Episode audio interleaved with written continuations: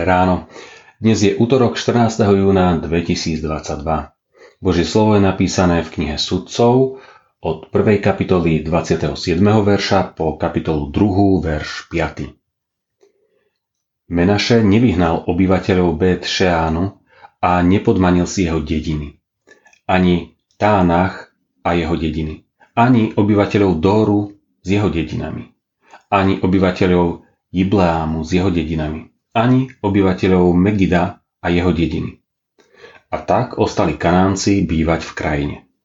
No keď Izrael zosilnel, donútil Kanáncov k robotám, ale vyhnať ich nevládal. Efraim nevyhnal Kanáncov, ktorí bývali v Gézere. Kanánci ostali bývať uprostred neho v Gézere. Zebulún nevyhnal obyvateľov Kitrónu, ani obyvateľov Nahalólu, tak zostali Kanánci bývať uprostred neho a museli nútene pracovať. Ašer nevyhnal obyvateľov Aka, ani obyvateľov Sidónu, Achlábu, Achzíbu, Chelby, Afiku, Rechóbu. Tak Ašerovci ostali bývať uprostred domorodých Kanáncov, lebo ich nevládali vyhnať. Naftali nevyhnal obyvateľov Bet Semeša, ani obyvateľov Bét a Nátu. Tak býval uprostred domorodých Kanáncov, ale obyvatelia Bét, Šemeša a Bét Anátu museli nútene pracovať. Amorejci vytlačili Dánovcov do pohoria a nedovolili im zísť do údolia. Tak ostali Amorejci bývať v Hár Cherese, Ajalóne, Salbíme ale ruka Jozefovho domu ťažko doliehala na nich a museli nútene pracovať. Územie Amorejcov sa rozprestieralo od akrabímskeho výstupu od Sely nahor. Aniel hospodinov šiel z Gilgálu nahor do Bochímu. Riekol, vyviedol som vás z Egypta a priviedol do zeme, ktorú som prísahou zasľúbil vašim otcom. Povedal som, Nezruším nikdy svoju zmluvu s vami. No vy nesmiete uzavrieť zmluvu s obyvateľmi tejto krajiny, ale zbúrajte ich oltáre. No vy ste neposlúchli môj rozkaz. Čo ste to urobili?